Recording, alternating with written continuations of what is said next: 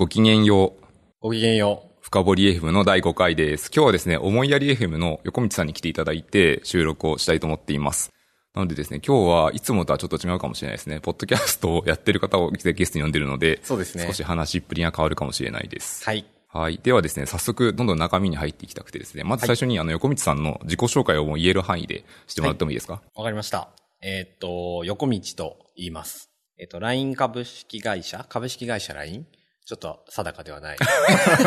?LINE。そうですね誰、誰もが知ってる LINE 社 LINE でですすね。ね。はい。で、えーっと、まあ、アジャイルコーチをやっております。はい。なんか、アジャイル、えーっと、思いやり FM っていうリーンとかアジャイルに限らない ポッドキャストをやっております。そうですね、思いやり FM です。当初は、アジャイルとかリン、まあ、その、ドメイン名にも、リンアジャイルって入ってますもんね。そうですね。リーンアジャイル .fm を取って、いつかドメイントロールで誰かに売ろうと思ってます。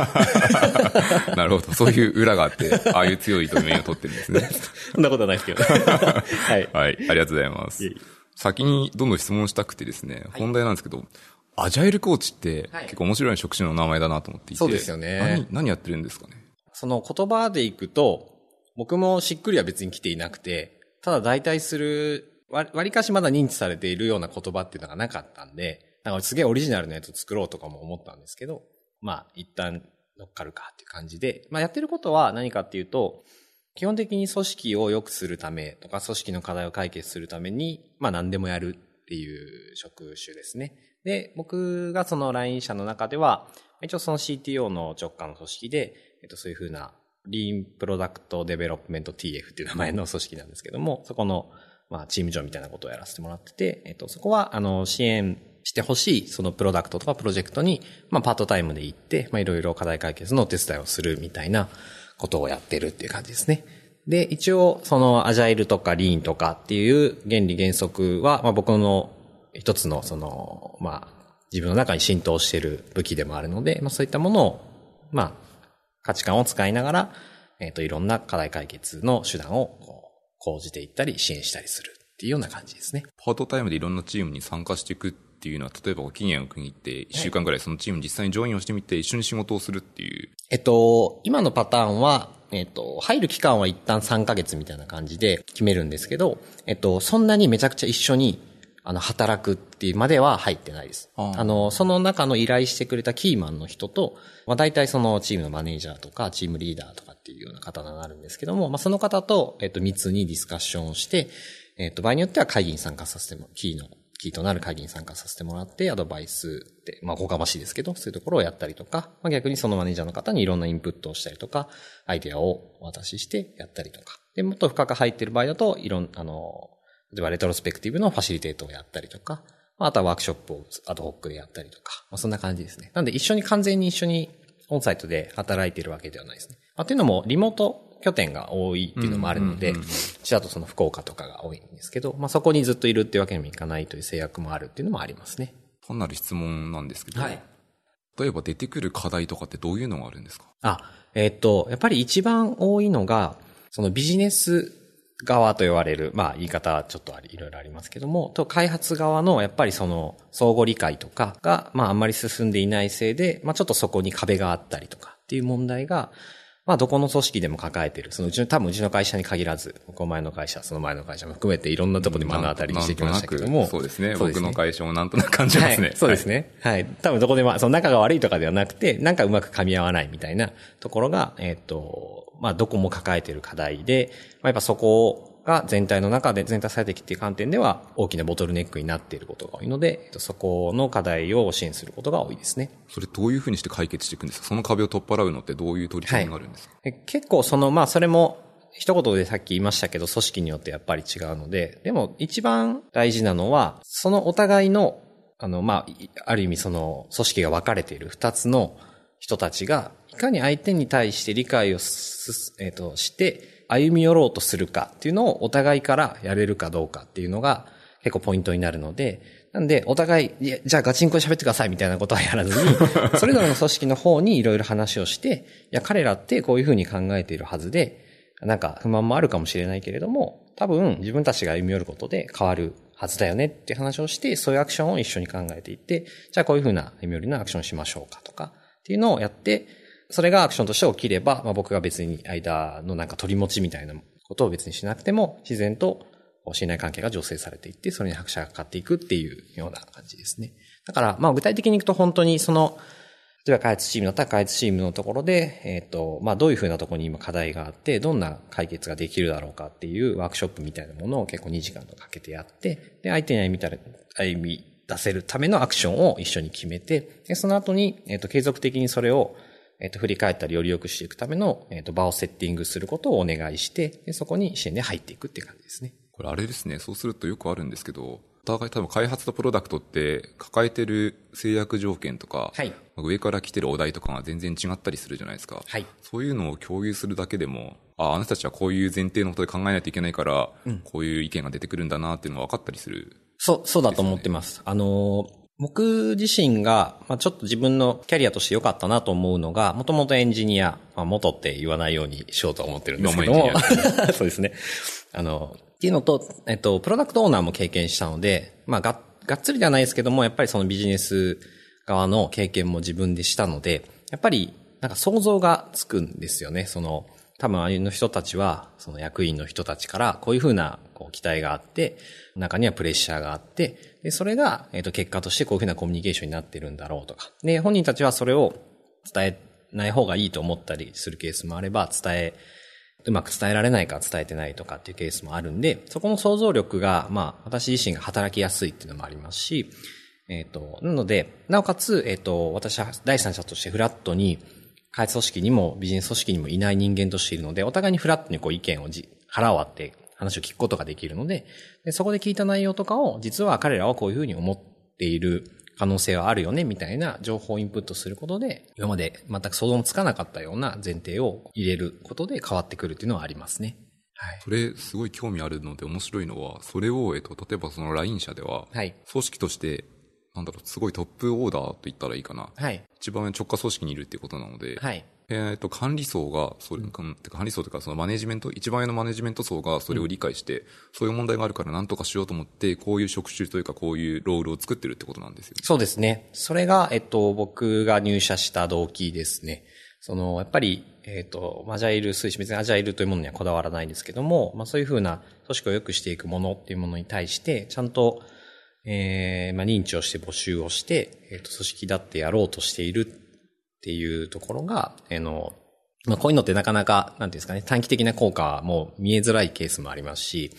まあコスト部門にもなり得るので、なかなか投資されないと思うんですけど、そ、ね,、こにこうしっかり投資をしようとしている会社の姿勢と、まあ実際にその CTO の方と話して、そこの熱意とかを聞けて、まあすごく共感してすごくいい取り組み、会社としての取り組みだなと思ったんで入社を決意したので、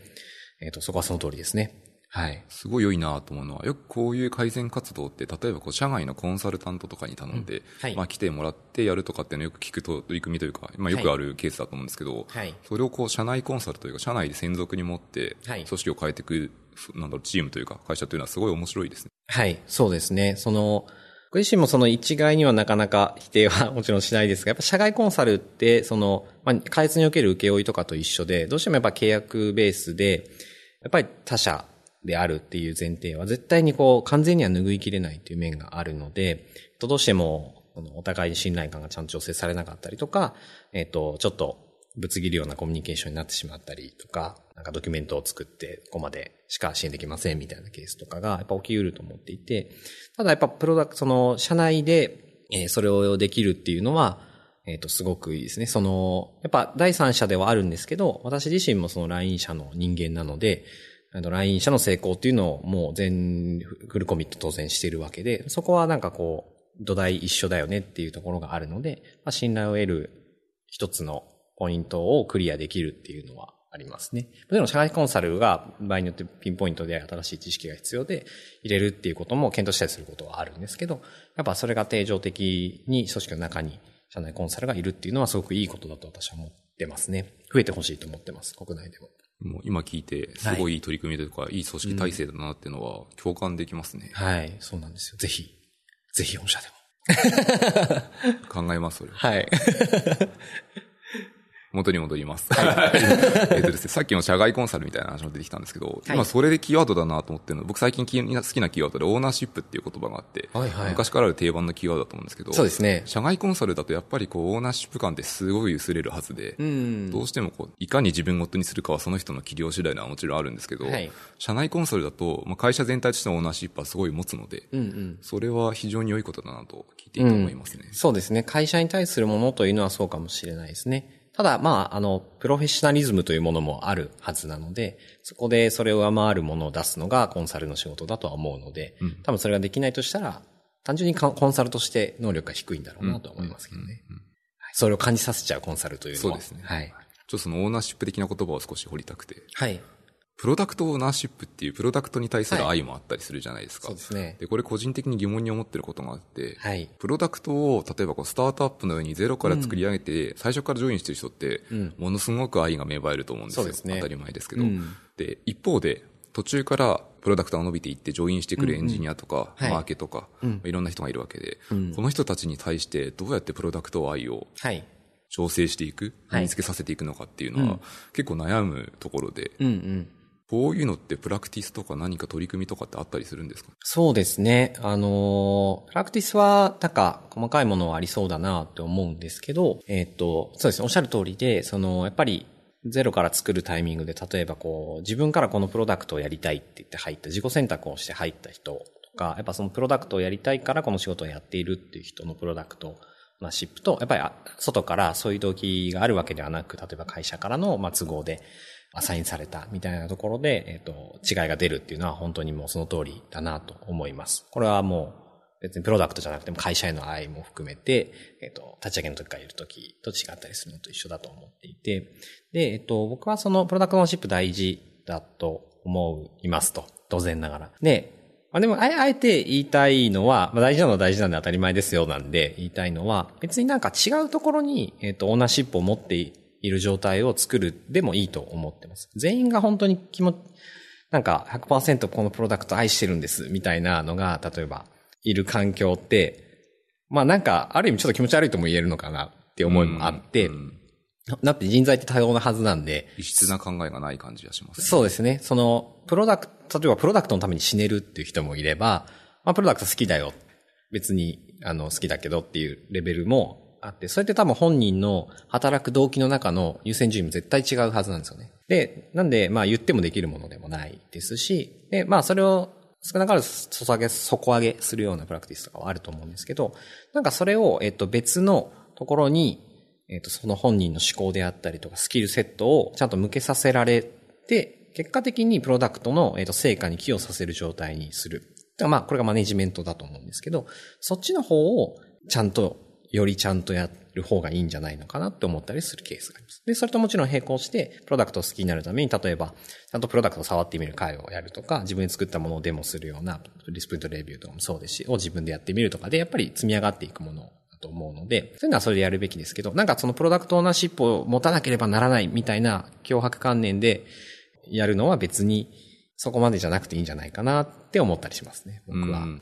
まあ、あるにあ越したことがないけど、はい。その強制するものでもないし、強制しなくても、すごいプロダクトに対していい仕事をする人はたくさんいるわけで、そねれでも全然いいってことですよね。そうですね。プロダクトオーナーシップってあると何がいいんですかね？い一個言うと、はい例えばエンジニアって、傭兵みたいな人いるじゃないですか。はいはい。プロダクトに対する愛はないけど、はいその、プロダクトが抱えている技術的な課題にすごい興味がありますと。うんそれを解決したら、まあ、次のこう、炎上してる現場変わるかわからないですけど、他のこう、場に出て行って、傭兵として、はいめちゃめちゃ活躍をして、またこう、それを解決して、どっかに行くみたいな人も世の中にはいると思っていて、はい。そうなると、そのプロダクトオーナーシップそこまでいらない人も結構多いんじゃないかなって漠然と思ったりするんですよね。はいはい。本当に必要なのかというと何に聞いてくるんですかね？うん、なんか、そのプロダクそのオーナーシップを持つことが自分のモチベーターである人にとっては、えっと、持たせると、やっぱり単純に多分成パフォーマンスが上がるので、持った方がいいなと。この、このプロダクトのために貢献したいって思いが自分を突き動かす人なんであれば、やっぱ持ってるべきですよね。でもそれが別にない人に関しては別にそこをそんなに固執する必要はないかなと思うので、なんかあって、それがなおかつモチベーターの人にはすごくパフォーマンスを上げるための、えっと、材料にはなるとは思いますね。なるほど。じゃあ人によってまあ、やっぱりさっきと同じ答えになっちゃいますけど、うん思ってる方がいい人もいれば、そうじゃなくても別にいい人もたくさんいるので、そうですね。多様性を受け入れて、はい。チーム全体とかプロダクト全体でいいものができればいいっていうのが、そうですね上位上位の概念って感じですかね。だから、まあ、オーナーシップっていう言葉がどこまで含むかもあるかと思うんですけど、ただやっぱりプロダクトの成功っていう観点を持つかどうかっていうのはもう多分これは会社で働くプロである以上持つべきことなので、それをどういうふうに自分のスキルとか資質を紐づけるかっていう方にその人たちはあの考える必要はありますけれども、それが、えっ、となんかプロダクト愛みたいな情緒的なものだとしたら、情緒的なものに紐づける必要はないかなとは思いますね。なるほど。うん。さっきも横道さんおっしゃってますけど、それをするときにやっぱ大事なのは、その、プロダクトのマネージャー層とか。頑張る個々のエンジニアとか社員のうん。フレーミングで考え方を、うんこういうところを期待していて、うんこういうモチベーションでやるように、自然とサポートしていくとか、自然に誘導していくのはすごい重要そうですね。そうですね。だから本人の質をいかにその多様な質を理解して、それに合ったそのキャリア設計とかを支援してあげられるかっていうのがマネージャーのお仕事だと思うので、えっ、と、そこだとは思いますね。ワンオンワンとかで重視するのはその点なんですかね。そうですね。僕もその前職ではマネージャーでしたけど、やっぱりワンオンワンって結構絶大な効果があるもので、やっぱりやった方が、なるべく頻繁に、可能な限り頻繁にやった方がよくって、やっぱりその、まあ、思考とかも変わ、日々変わってくるものでもありますし、そういうのをキャッチアップして、その期待、本人のやりがいと、その組織の成果のギャップをこうどうやって埋めていくかっていうのは定期的にこう見直して、合わせていく必要があるかなと思いますね。例えばその一つの疑問で、はいワンオンワンとかで話を聞いた結果、ギャップがかなり大きいですと。はい。で、なるべく合わせるように誘導とか調整はしていたものも合わない場合って、はい。どういう対処をされるんですか？えっと、そこの一番最初に気をつけないといけないのは、本当に例えば一回、数回ワンオンワンをして本人が言っていることを、えっと、聞いてギャップがあるなっていうのは、まず判断としては多分間違っているケースが多くて、まあ、私自身もそうですし、昔は特にそうでしたけど、自分が何をやりたいかとか、どういうところに質を持っているかとかって、別に自分が気づいてないケースがすごく多いので、それをこう、実は、やったことないだけで、こっちの領域をやれば、すごく伸びたりとか、ハマる可能性があるものとかを、こう見つけてあげるっていうのは必要だと思います。で、まあそれをやって本当にそれを例えば、ま1年とかやって、もう本当にこのやっぱりどうしてもこの組織とかこのプロダクトとかこのチームには合わないっていうなのがあれば、その会社規模とかにもよりますけど、あの大きい会社だったらやっぱ他の部署、もっと自分が活躍できるところに行ってあげるっていうのがいいと思います。まあちょっと1年っていうのは例ですけれども、もっと早く見切りをつけられるケースもあると思うんですけど、いろいろ手を尽くした上で、やっぱどうしても合わないとなったら、お互いの幸せのために違うところに行ってもらうっていうのは重要だと思います。わかりました。はい。はまるはまらない本当にありますからね。そうですよね全然活躍してなかった人が他の環境に行ったらめちゃくちゃ活躍するって。まあ逆も確かによく聞く話だと思うんで。わかりました。大事についてもよくわかりました。ありがとうございます。ちょっとですね、質問がたくさんありすぎて、聞けるところからどんどん聞いていきたいんですけど、はい。一番聞きたかった質問に戻りますと、はい。えっ、とですね、最初に思いやり FM のドメインにリーンとアジャイルっていう言葉が出てきたんですよ、はいはいはい。で、リーンとアジャイルって結構一人歩きしてる言葉だと思っていて、そうですね。捉え方とか概念とか、まあはい。本はもちろんありますけど、はい。人によって全然違うので、うんうんうん。例えばこっちの横道さんなりにはい、リーンを説明するとしたら、はい。どうやって説明しますか？えっ、と、あ、アジャイルもですか？アジャイルも。えっ、と、多分アジャイルの方から話す方がいいかなと思っていて、アジャイルに関してはその、まあ、いろんな歴史経緯も、まあ、ちょっと割愛しますけども、アジャイルマニフェストっていうものがあって、あれはまあいろんな、その当時いろんな従来型の開発に不満というか、えっ、と、良くしていこうとしてた人たちが、ちょっとアンチテーゼ的に、えっ、と、まとめ上げたもので、で、あそこに書いてあるのって、我々は以下を価値とするって書いてあるんですね。っていうことは、あれは、えっ、と、価値観のことで、我々はあれを大事にする価値観で、でそれに乗って、あと12の原則もあると思うんですけど、あれもマインドセットのことが書いてあったりとか、ビジネスバリューのことが書いてあるんですけども、まあ、それに、私はこの価値観に賛同しますという形で、えっ、と、まあ、いかなる手段、どんな手段でもいいんですけども、を取ってやることがアジャイルだと思いますね。っていうのが一つ。なんで、まあ、一言で言うと、アジャイルは、よく聞かれて、こられるときは、アジャイルはまあ価値観です。なんで、あなたはこの価値観に同意しますかっていうのをよく聞くっていう感じですね。で、リーンに関しては、まあ、リーンに関してはちょっと、あの、地雷感もあるので、いろん地雷な感、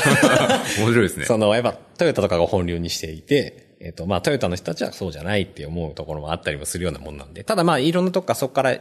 個々のパーツであったとしても、そこからインスパイアをして生まれてきたもので、で僕は特にそのリーンソフトウェア、えっ、と、リーンソフトウェア開発、あの、メアリー・ポペンディックさんという人が書いたやつで、まあ、それ、それが逆にそんなに詳しくはないんですけども、あれはその本当に、例えば、そのリーンソフトウェア開発の本質っていう本の副題が、From Concept to Cash っていうやつなんですけど、まあ、中に7つの原則とか、22個のぐらいの、その思考のフレームワークが出てくるんですけど、えっ、と、まあ、全体を最適化しましょうっていうのに、え、尽きていて、えっ、と、それのためにこう無駄をなくしたりとか、リードタイムを縮めるっていうことをやる。なので、あれはどっちかというとその思考のフレームワークというか、えっ、と、その全体のリードタイム、スループット、全体最適を実現するにあたって、まあ、こういうふうな考え方で、えっ、と、プロセスを良くしていく、改善していくための考え方のフレームワークって感じですね。なので、リーンは、えっ、と、まあ、思考フレームワークですよって一言で言うなら、あの、答えるかなと思います。なるほど。アジャイルは価値観であり、はいリーンは思考のフレームワーク。そうですねそ。の関連ってどういう感じなんですか多分アジャイルの方がすごく、なんというんですかね、すごく抽象的、アジャイルだけ、もちろん具体的な XP とかスクラムとか具体的なプラクティスはありますけど、えっと、抽象的なもので、リンはやっぱある特定の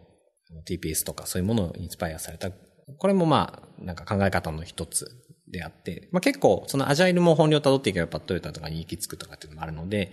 まあ類似点がすごく多いものっていうようなイメージですね。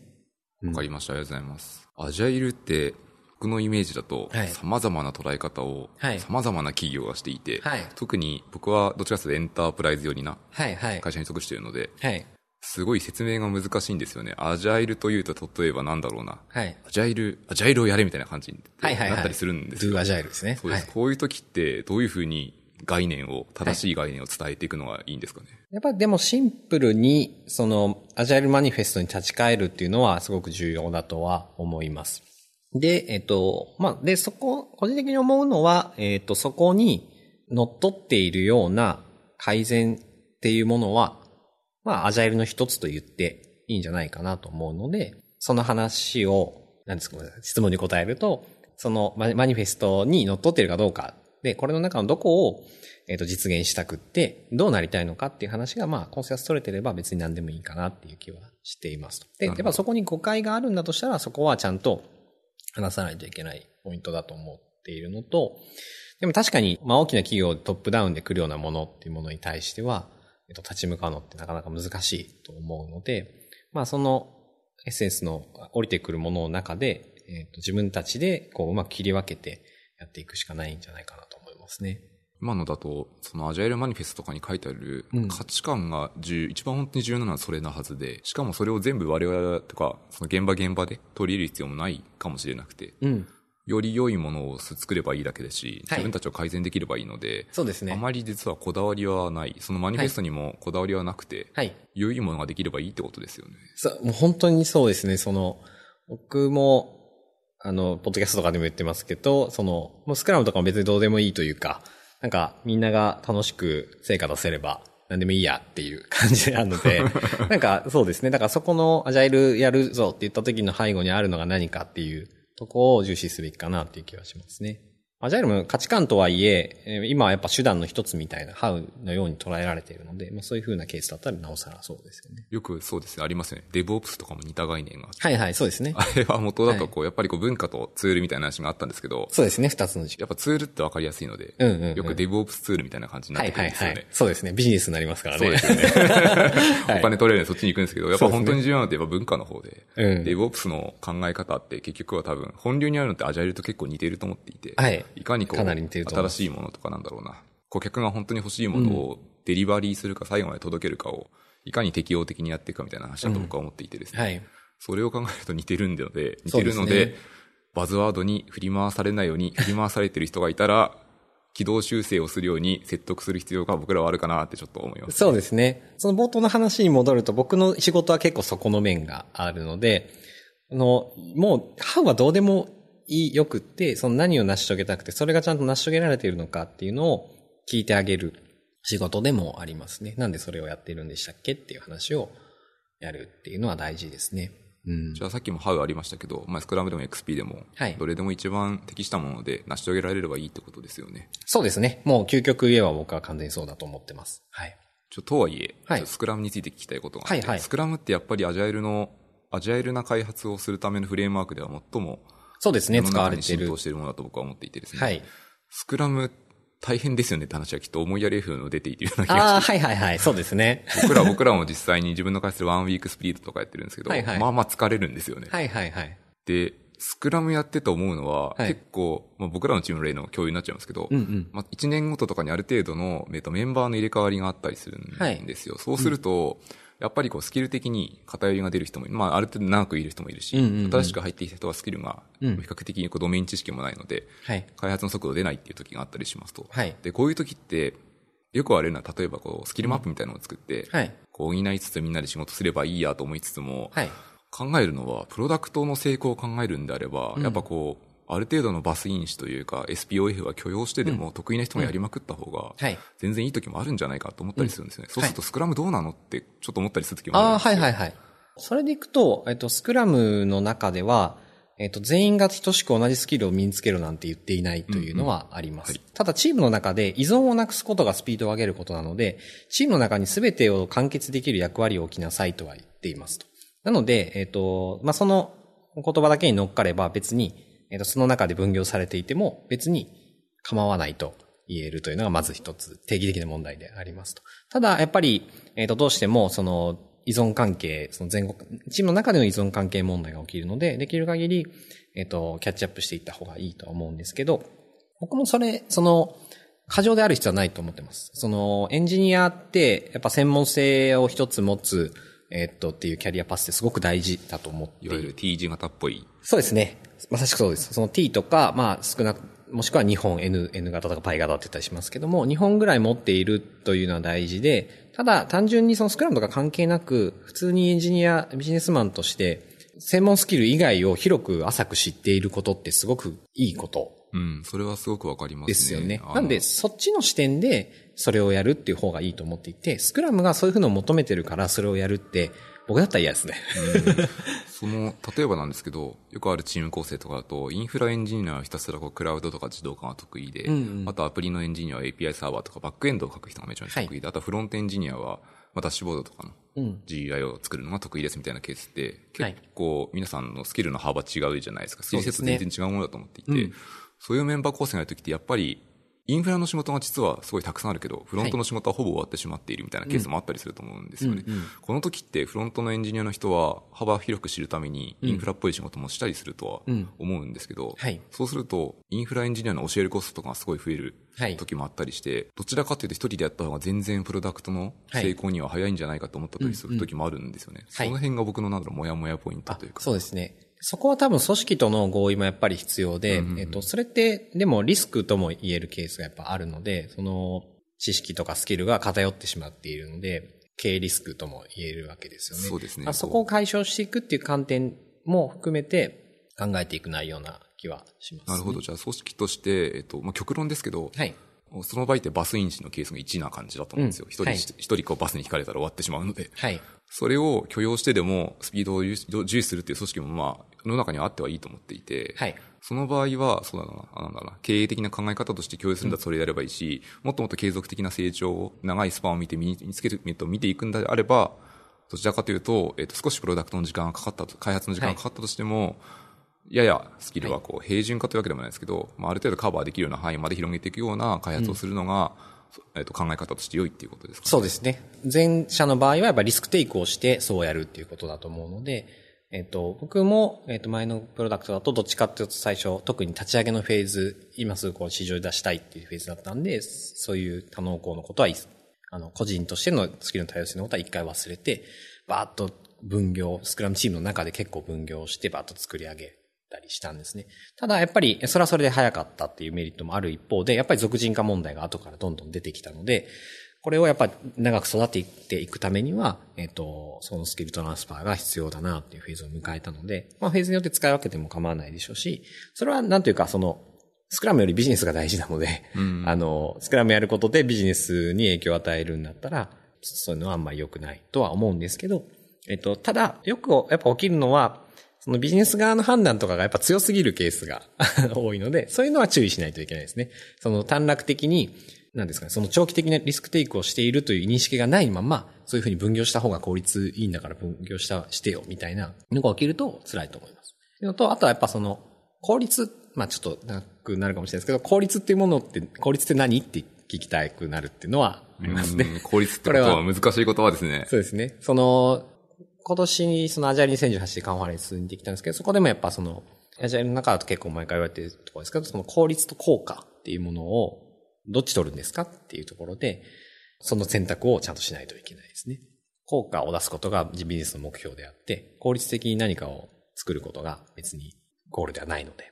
そういう観点も必要かなと思います。効果っていうのは例えばプロダクトの成功とかそういう意味ですか？そうですね。組織、長期的に強い組織を作るとかもそうでしょうし、そういうのも含まれると思いますね。効率というのは例えばプロダクトをいかに早く機能を実装するとか、そういう意味の効率ですか、うん、それもそうですし、多分従来型のちょっとバイアスのかかった効率、その分業した方がいいだろう、みたいな、あんまり根拠のない効率も含めたものだとは思いますね。ちょっと分業っていうキーワードから一個脱線してもいいですか？はい。いわゆる最近モブプロっていうのはいはい。がバズってると思っていて、はい。僕のチームでもモブモブプログラミングよくやってるんはいはい。ですよね。うんうん。あれ結構面白くて、はい。僕もどっちかというとそんなに人集めて分業、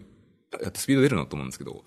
やると意外にスピード出るんですよね。ベロシティが出るんですよね。こうなぜかというと、やっぱりこう変な調整もないし、うん実際にこう、よくあるんですけど、スラックとかで非同期で質問して帰ってくるまで別タスクやって、そうですねコン。テキストスイッチが起きて何やってんだっけみたいな、よくあると思うんですけど、そういうのがなくなるので、リーンの無駄ですね意外にベ。ロシティ出るんですよね。うんうんだからこう、単なる脱線とか雑なんですけど、いえいえモブプロ面白いですねって、うんやってみて効果あるので、実際に皆さんもやってみて、どんどん知見出てきたらいいなとは思います。そうですね。モプロとかは本当にまさしくそのリーンの無駄、そのやっぱ工程の引き渡しとかっていうのは無駄なので、それが一気にこうギュッとまとめてなくなっているっていうのはリードタイムを短くする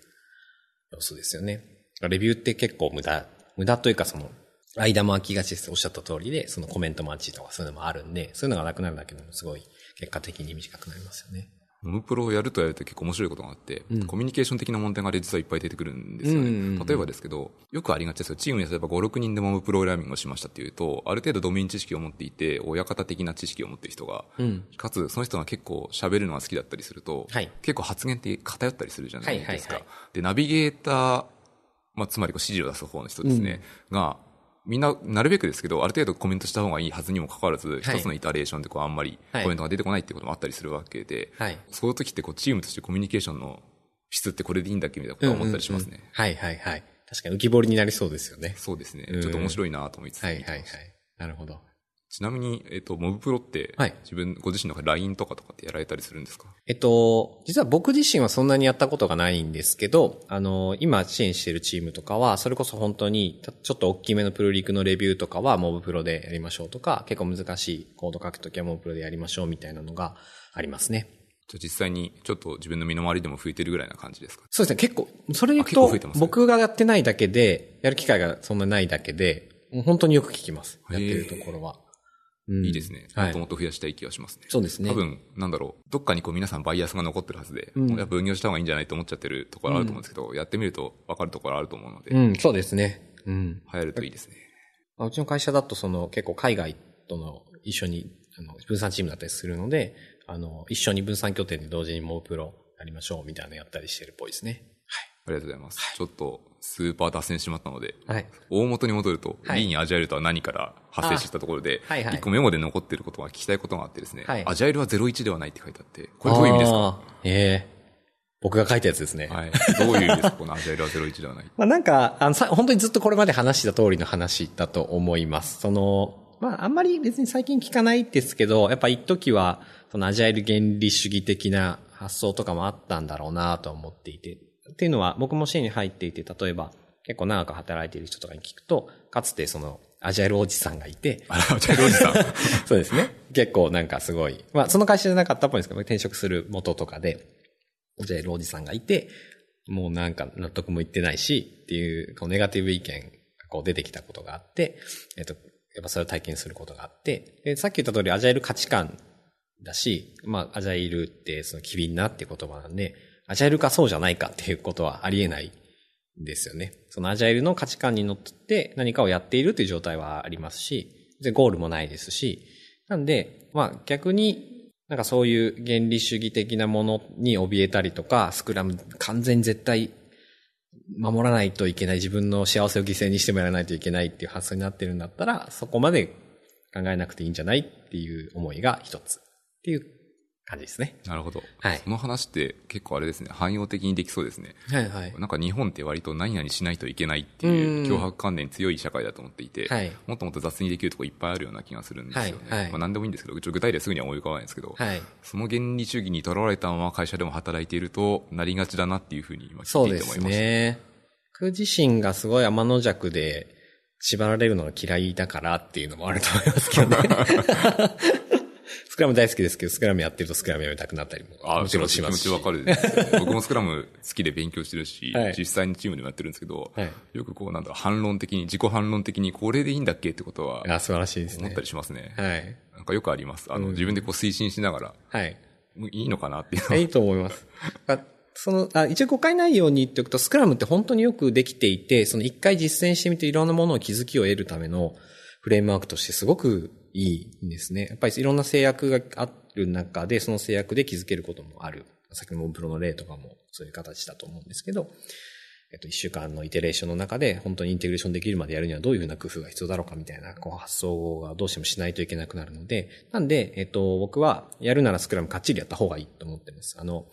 よく主張りのお話とか出ますけど、主張り、主張りの主からやらないといけないよっていう人は嫌なんですけど、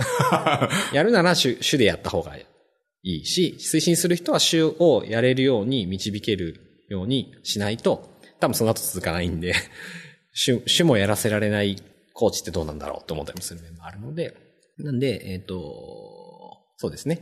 ぜ、ぜひ主はしっかりとやってほしいなっていうのはあります。うん。スクラムってフレームワークでいろんな、例えばこうバックログを作って、はい。スプリントミーティング、プランニングミーティングで設計をしてみたいな、よくある。はいていうかよくあるっていうかその一つの進め方ですけど、はい。結構皆さんなんか聞いてみたいことがあって、はい横道さんってスクラムって特に何が好きですか？ああ、それあれなんですよ。その最近ちょうど僕もやっぱり教える側になってるので、特に最初何が良か、良いと思ったんだろうっていうのを結構考えていたりしたんですけど、僕は本当になんていうんですかね、プラクティスというか単純に、まあその時に置かれていた環境のアンチテーゼ的なものもあると思うんですけど、やっぱチームで何かの課題をやっつけているっていうのが好きだったっていうのはつきますね。チーム VS 問題的な姿勢。そうですね構造を作れるのがスクラムのやりやすいところってことですか？うん。なんか綺麗に言うとそうですけど、なんかみんなでワイワイプロダクトを作るっていうのが、えっ、と、やっぱスクラムだと、うん。まあ推奨されているので、それが分かりやすいものだったっていうのがありますね。確かにその気持ちはすごい分かって、うんスクラムとかって、まあ、すごい従来型の昔の昔のウォーターホールみたいなのに比べると、コミュニケーション量が増えるんですよね。そうですね喋らないといけないイベントがたくさんありますし、はい例えばこう、スプリントのプランニングとか、レトロスペクティブの日って、僕らも大体丸1日くらいやってるんですけど、はい。めっちゃめちゃ疲れるんですよ。そうですね。もう、なんだろう、終わった後にはこう帰る前にみんな疲弊してるみたいな、はいそうですね対等になりますよね議論してそれは逆にまあいいなとは思うので、うんうんそこまで喋るのってスクラムじゃないとなかなかやる機会もないので、そうですね。その辺が個人的には、これ僕の話になっちゃうんですけど、あーはい喋る機会が多いのはすごいいいかなっていうそうですねすね。最初の原点はそこっていう感じですね。やっぱこう対話をっていう、うん。あの、マニフェスト的な話になっちゃいますけど、そうですね。フェイストゥフェイスと対話のとこすろですね。ごい大事ですね。はい。ありがとうございます。こうだかなり長くなってきちゃったので、どんどん行きたくて、こう終わんなくなっちゃうので、やりたいネタがいっぱいありますと。この後あれですからね、ちょっと、そうなんです。あの、お話しさせていたおだく時間もあるんで。社内勉強会的なものをやってるので、はいえっとですね、質問をもうちょっとさせてください。はい。思いやり FM で、はい初期の方のエピソードで、はいフィアレスチェンジっていう有名な本から、はい好きなこうエピソードをある程度引っ張ってきて、はいはいこうそれについて少しトークするみたいなはい。やつがあって、はい最近なんかなくなってるように感じるんですけ そうですか？ど、あれは再開されますか？そうですか？な、なくなってましたっけ？最近なんかちょっと、あそう楽しみにしてたんですけど、あそうだったんですねショーノートにないな。ごめんなさい。そうですね。あの、ゲストを完全にやっぱ呼ぶように、スタイルを振り切ったので、結果的に、まあゲストとその話をするっていうのもありだとも思うんですけど、やっぱゲストと話すと盛りだくさん、いくらでも話すことがあるので、まあ優先順位的にちょっと下がっちゃったっていうのは正直ありますね。あの、決してフィアレスステージのことが嫌いになったわけではないです。じゃあ、えっと、ゲストが呼べない回で三浦さんと収録があるときは、そうですね帰ってくるってことですね。きっと帰ってくる、覚えていれば。大変期待して待っております。ありがとうございます。その、フィアレスチェンジとかの中で、はい。質問したいのは、はい好きなパターンとか皆さん結構いろいろあると思っていて、はいはいはい横道さんの好きなパターンって何ですか？あ、そうですよね。これあの、収録前にちらっとその書いてくださってたんで、改めて。つ実は手元に今、あの、会社に本を置いていて、会社に戻る機会がなかったんで、ないので、タイトルだけ見て必死に思い出したんですけど、その今の、えっ、と、その環境とか職種というか、から、い今ので考えると、えっ、と、三つ挙げて、えっ、と、ステップバイステップと、テーラーメイドと、えっ、と、お試し期間っていうやつを三つ挙げ、好きだなと思って挙げました。それぞれ簡単にはい、どんなものか聞いてもいいですか、ステップバイステップは本当にもうそのままですね、その一歩一歩、あの着実にその大きなステップをビッグステップを踏むんじゃなくてっていうところですけど、もうこれは本当にもう、それにつきますね。小さな成功とかもありますけど、やっぱり、さっきのその01じゃないの話と全く一緒かもしれないですけど、やっぱ少しずつでも良くなっていることっていうのが正義なので、それをやっぱ重視したいっですね。あと、テーラーメイドっていうのはそのやっぱ、その自分がいいと思っている価値を伝えるときに、ちゃんとその組織のコンテキストとかに合ったような伝え方を工夫しないといけないっていうので、僕自身もその、ベースにあるのはそのリーンとかアジャイルのものですけど、やっぱ組織によって課題も違うし、人たちの知識レベルも違うし、マインドセットも思考も全部違うので、毎回そのワークショップとか全部変えるんですね、やるとき毎回変えるんですか？はい。ベースはあったりするんリですですねめっちゃかかりますね。まあそれができてるのは幸せだなと逆には思うんですけど、なんか確実的なものじゃなくて、その課題とかに合ったものを作っているので、それがやっぱ効果的だなっていうのが、そのテーラーメイドのところですね。で、お試し期間はもうこれ本当に、その僕ちょっと別で、テラムさんと対談した時もやったんですけど、やっぱりなんか大きなものを変えるっていうのはすごくエネルギーがいて大変なことなんですけど、試してみるっていうのは、えっと、やっぱり変える、あの、一つの一歩目として、えっと、すごく効果的だと思うので、まあ、失敗したらもうやめて戻せばいいじゃんっていうのをよく言うんですけど、結構それが伸長してきていて、やっぱ一回、ぐだぐだやってる暇あって一回試ます、試しましょうってこう、みんなが言ってくれるようになっていて、なんかそういうのが大事だなっていうのがありますね。もう一個カッコで、将軍の妹で囁くの聞いてみたい そうですね。これ、あの、これね、僕でもタイトルだけ見て内容ちょっと思い、あんま思い出せなかったんですけど、えっと、確か、その、マネージャーとかそういう人たちって、やっぱみんなの前だと言えないこととかあるんで、えっと、やっぱそういうのは、ちょっとマネージャー別で捕まえて、話しましょうみたいなやつだったような気がしているんですけど、もしそうだとしたら、本当にそうだなと思うので、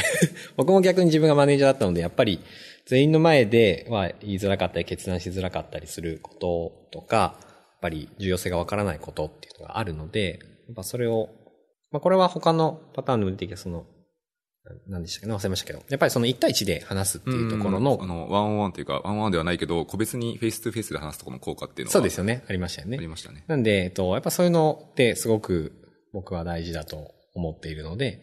あげたっていう感じですね。根回しとかもにしようかなと思ったんですけど。根回しとパそうですね、フェイス2フェイスで話すのはなんか繋がってる気がしますね。そうですよね。あの辺ってなんか、それこそ根回しって言葉のネガティブなイメージとかも含めて、えっ、と、ありますけど、本当に物事を変えたいんだったら、そういう手段、別に悪い手段ではそ普通にないので、そういうことしないといけないっていうのを言いたいやつですね。よくこう、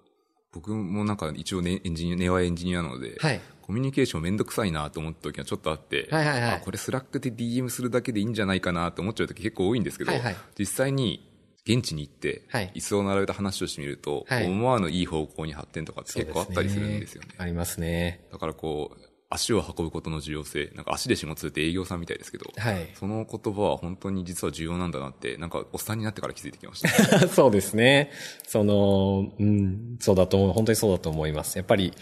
なんか、そっち、そっちの、それも原理的になるのも嫌だと思う一方で、やっぱそこの絶大さっていうのは、本当に体感するので、大事ですね。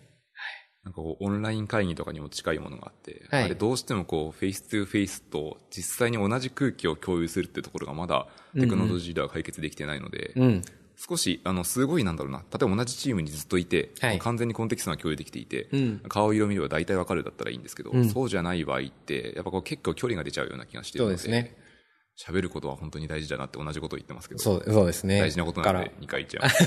我々 もその分散拠点なので、えっと、普段はリモートでそのテレビ会議越しなんですけど、やっぱ定期的にお互いその行き来をする。して、フェイス2フェイスであって、それこそ飲みニケーションじゃないですけど、飲み会、その日は行ってランチ行ったりとかすることで、やっぱそこは担保してますね。行き来ってことは両方のロケにあえて行ってるんですか？そうです。結構そこへの予算の割き方は激しくて、うちの会社はそれが大事だと思ってくれてるからなんですけど、やっぱちゃんと膝つき合わせて、時にはちゃんと話そうっていうのはありますね。それが海外であろうと。そうですよね。はい韓国にもありますもんね。そうですね。まあ韓国、台湾、はい、インドネシアとか、ぱいある。まあまあ確かにコストかかりますね。移はい動コスト含めて、いろいろな時間含めて。はい。かなり投資してる領域だと思います。そこはお金の投資をしてとかと。それってなんか一種のチームビルディングですよね。そうだと思います、本当に。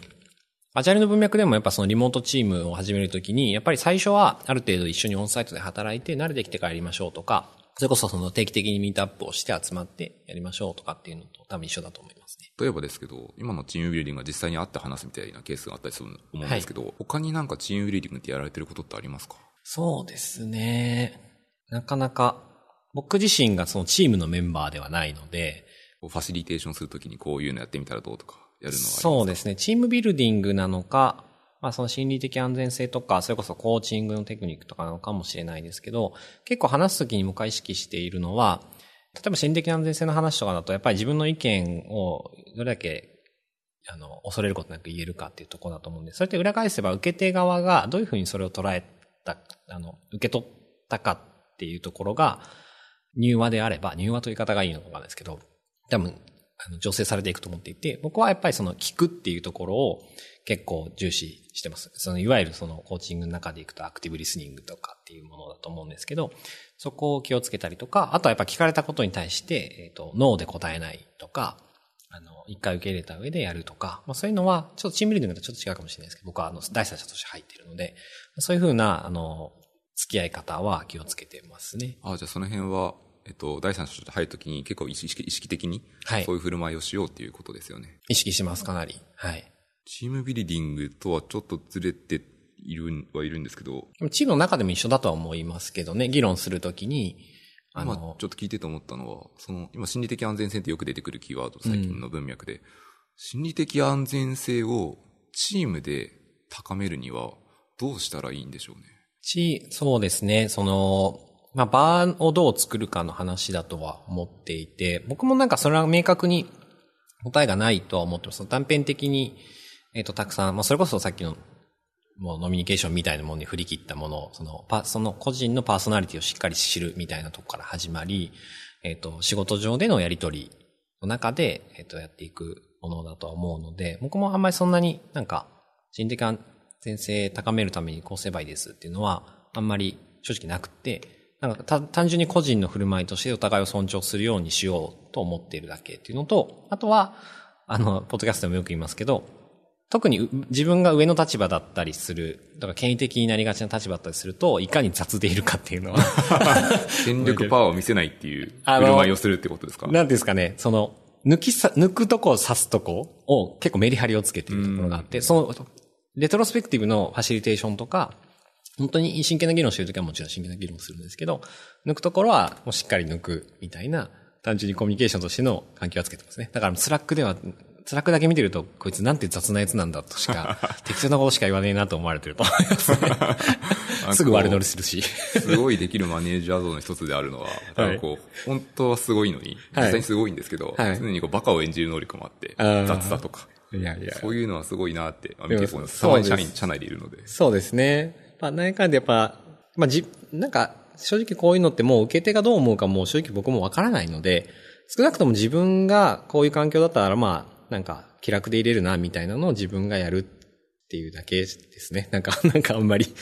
体系的な話ができなくて申し訳ないですけど。面白いと思いますねはいなんか僕、個人的な取り組みを一つ共有しておくと、なんか僕最近社内ポッドキャストもやろうと思っていて、あーまさにいいですねこう、なんかアバウトとスタートでやるところなんですけど、はいやりたいのって、心理的安全性の文脈と一緒なんですよ。おーなるほどただちょっとスコープが違っていて、はいチームでの心理的安全性、例えばこう、ランチに一緒に行くとか、うん。雑談を増やすとかで、どんどんこう、心理的な安全性の壁はどんどん低くなっていくと思うんですけど、うんうん。組織の組織の間って、はいはい。僕らみ、僕っていうかこう NTT コムっていう会社とかを想像してほしいんですけど、うん。数千人いるわけですよ。うんすね。すると、こう、事業部とかができるじゃないですか。どうしてもそうしない。と、まあ、オーダーとかも回らないですし、うん。ある程度の形だと思うんですけど、その中でそうすると必ず組織と組織で壁ができてくるんですよね。そうですね情報流通も雑にできないので。うんうんうん。で、そうすると面白いことがうん。組織と組織組織の間で出る情報ってうん、形式的な情報になるんですよ。うんつまり、こう、必要最低限の情報が載って、はいはいこういうことをやります、こういう文脈です、こういう理由ですってことが書かれるんですけど、うん。悲しいのはですね、それをやってる人たちって実際にすごいエモい人がいるはずで、はい思いがあるはずじゃないですか。はいはい。それ出したくて。なるほど、なるほど。社内ポッドキャストやりたいと思ってああ、それはでも面白い、いいアイデアだと思いますね。え、エモさを出すポッドキャストを今やろうと思っていてですね、うんうんうんまあ一本収録した、二本収録したんですけど、はい。それをやってみてどうなるかっていうのはこれから見ていきたいかなあ、でもいいと思います。その、まあ、さっきのフェイス2フェイスじゃないですけど、その、まあ、社内のミートアップとか、社内のカンファレンスとかみたいなものでもいいとは思うんですけど、まあ、そのおっしゃる通りで、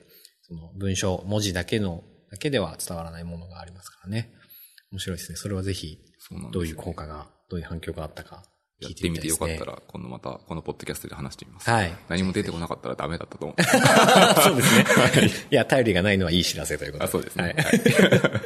はい。はい。すごい収録時間長くなってきてるんで、また次に来て、超聞いていきたいことがもう一個あって、はい。実はこの、ポッドキャストの収録の調整している中で、はい。横道さんがおっしゃってたことで、はい。将来、はい。私は SIR に戻ってみたいって話を書いてくださってはいはいはい。そうですね。これすごい面白くて、はい。なんでですか？ああ、なん、僕あの、その経歴的に言うと SIR にもともといて、えっと、サイバーエージェントに行って、えっと、LINE って今いるんですけども、えっと、まあ、これは言っていますと。ただ今、今のタイミングでめちゃくちゃ真剣に考えているかっていうと、そうではない面もあります。で、これなんで言ってるかっていうと、やっぱ、SIR にいた頃って、やっぱりなんかすごい、周りの人もすごい人たちだったし、えっと、真剣だったし、えっと、お客さんもしかりですし、えっと、僕自身もそれをもっと良くしていこうと思っていろいろやって、まあ、道半ばで、あの、いろいろ良くなったけれども、また違うチャレンジをしたいということで抜けていったんですね。で、えっと、僕の動機はもう本当に一貫して、ただ楽しく仕事をしたいっていうだけなんですね な。るほど。で、えっと、で、僕はやっぱり SI にいるときに、それを変わっていく過程を見たんですよね。その、ちょっとやっていくことですごく生き生きと仕事をする、特に若手とかっていうのを見てきたんで、で、多くのそのソフトエンジニアの人口ってやっぱり SIR にいて、で、やっている仕事内容もすごく公益性が高いものだったりとか、価値の、社会的に価値の高いものがあるので、なんかやっぱりそこを攻められれば、幸せの総量上がんなっていうのがあるっていうのが言っている一つのポイントですね。幸せの総量と言ってるのは、はいどちらかというと、横道さんというよりも、人類の幸せの総量に近いですね。ね。そうですね。はい。ちょっときもう疑問、派生して疑問なんですけど、はい横道さんがはい自身の生涯でやり遂げたいこととかって何かありますか、うーん、これあの、ポッドキャストでも夢の話を一回したことがあって、僕実はそれあんまりパッと答えられないんですよ。でも中にはいて、それ、まあでも大きさ、小ささいいと思うんですけど、僕はなんか、まあ成し遂げたいことは明確にはないですね。ただ、えっと、若い人たちとかをこう勇気、まあ若くなくても別にいいんですけど、まあ勇気づけて楽しくなってもらいたいな。で、結果的に自分が楽しくなると思うんで、そうすることで。で、まあ、気楽にストレスなく過ごせればいいな。死ぬ時にストレスなかったな、楽しかったなって 死にたいなと思いますね。なんかこう聞い、たまたまなんですけど、はい自分も自分も最近同じ質問を考えたことがあって、はい。たまあ、たまにその質問を考えるんですけど、答えが結構似ててですね、成し遂げたいことっていうと、例えばこう、テスラみたい、あイーロンマスクみたいにこう、うん火星に飛ばすみたいな話はいとかは僕は全然行き着かなくて、はいはい。楽しく生きたいなっていうのはやっぱ第一にあるんですよ。そうですねかつ、今やってる仕事的にはこう半分ぐらいとかの時間を、うん例えば若手が生き生き働けるような、うん働けるような職場を作るみたいなことをやったりするんですよね。うんうんうん楽しくて。ああ、そうですよね。人がこう変わってるのを見るのも楽しいですし、それから影響を逆に自分も受けますからね。で、かつ組織とかもある程度やれば変わるじゃないですか。うんうんそれやっぱ面白いんですよね。そうですね。だからその辺はなんか答えがちょっと似てるなと思って。ああ、いやでも、変えていく仕事は楽しいなっていうのを最近思っています。そうですね。だから、いや、本当にそうだと僕も同意です。ただ、未練があるんですよ。エンジニアでありたいっていう未練がある。ああ、はいはいはい。そうですね だ。からこう死ぬまでコード書くのやめるつもりはないですけど、はいはいそれをばっかりやってると時間のバランスが難しいので、はいなんかこう、葛藤が自分の中でありますね。ああ、なるほどなるほど。いいですね。もうちょっと聞かせてください。はい。まだあります。はい、大丈夫です。最後の質問になるかもしれないですけど、一個聞きたいことがあってですね、はい。最近こう、アジャイルとか、スクラムとか、リーンとかのどの文脈でもいいんですけど、はい。そういうのを取り入れている企業がどんどん増えてきていて、うんうんかつ大企業も増えてきていると思っています。はいで大企業でよくありがちなのって、うんそれをどう評価しますかっていうのは結構難しくて、はいはいよくあるのってこう、例えば半年ごとに目標設定とかをして、で、振り返りをして、はいでボーナスの査定つけますみたいな、はいよくあると思うんですけど、はいアジャイルとか、例えばモブプロでも何でもいいんですけど、やると、うん。スキルは、まあ、スキル差というか違うな、えっ、と、正確には、この人の成果っていう風のが見えなくなってくるんですよ。うんはいはい。特にモブプロとかってコミットがバラバラにみんな積み重なったりするので、はい誰がやったっていう風にならないじゃないですか。はい。こういう時って、うんなんかこう、マネージャー目線とかだと、評価とか査定がすごい難しくなるなと思っていて、はい。どう、どうするのがいいんですかね、こういう時。えっと、まず、あこの話はでも本当に僕も考えたりとかいろんなところで議論して、なんか綺麗な答えは出てないんですけど、ある意味まあ一つまあ、一旦ここまで考えるのやめるかっていうところがあって、えっと、まずその給与とかの査定っていうところは、どうやっても、えっと、特にこういうソフトウェア開発職とかって、ロジカルなものにできないと思ってますと。えっと、逆にロジカルっていくと、全員同じ給料とかっていうケースかもしれないですね。とか、えっと、会社のレベニューの10%従業員にやって、それを、なんか、まあ、もう完全分け、まあ一緒か。均等で割り振そうですね。みたいな。っていうのはあると思うんですけど、ないと思っているので、えっと、給与の査定の話と、やっぱフィードバックの話が完全に分けた方がいいと思っているので、まずそれが一つあります。なんでフィードバックはもちろん頻繁に、えっ、と、なおかつ、えっ、と、ですかね、ネガティブなものも含めてちゃんとやっていくっていうのが前提にありますと。で、給与に関しては、もうもはや、僕は語弊があるかもしれないですけど、完全にブラックボックスにするのがいいんじゃないかな完全にブラックボックス、どういう意味ですか？他の人の給料はもう全くわからない。まあ、原理的に無理だと思うんですけどね、個人が言っちゃうケースもあるんで。で、その給与の件は、えっと、本人がもうなんか納得してるかどうかっていうのが全てなので、さっきのフィードバックも込みで与えられれば、そんなに不満起きづらいっていうのは思っているんですね。で、一方で、えっと、他の人の給料が分かっちゃうと、そんな単純に比較できるものでもないのに、えっと、マイナスの感情が働いてしまうんですよ。で、そっちのエネルギーの方が圧倒的に大きいと思っていて、うんうんうんなんでマイナスの要素しかないっていうのがあるので、なんでオープン化とかそういうのはあんまり好きじゃないですね。で、えっ、と、まあ、ただ、うん、そうですね。で、もう一つあるのは、えっ、と、例えばアジャイルやり始めて評価できなくなったっていうのは、僕、僕マネージャーだったんで、なんかそこ全然しっくりこなくって、僕逆にスクラムやってる時の方が、お互い、お互いの仕事が見えてるから、360度評価の、えっ、と、出てきたコメントとかすごい材料にしやすいし、やっぱり逆に言うとそのミーティング一つとっても、スキル差が歴然と出てきたりとかっていうところが、とかコントリビュートが目に見えたり、さっきのケースみたいな、っていうのがあるので、逆にすごく評価しやすかったけどなって思うんですよね。うんうん。だだからそれは、はいえっと、マネージャーとしてもスクラムにがっつり入れてたってことですよね。そうですね。が PO でもあっあ、なるほど、はいなるほど。っていうのはありますね。だから、まあ、360度評価がすごく、えっ、と、ワークするようになったな、と、スクラムやって思いました。まあ、他の人と協力してやるので。なんで、まあ、一つはそういうのを使うっていうのと、そもそも、これもなんか、ポッドキャストの時にお嫁さんとかと話した時に出てきたと思うんですけど、そもそもそれまでちゃんとできてたんですかっていう。えっと、意味としては今の評価制度がぶっ壊れているのではってことを言そうってるそうですね。なるほど。そんなみんなが納得持って本当に正しいものなんですかっていうところはありますよね。だから、それが崩れるっていうのはあるかもしれないですけど。確かにそれはあれですね。新たな虚像を作らないといけなくなるとかあるかもしれない。多分こう、昔からやってるからそのままやってるに近い考えだとは思いますね。今の評価制度って結構古いものが多いと思うので。そうですね。評価制度に関しては、でも僕もちょっとあんま強い領域ではないので、ぜひこれを聞いた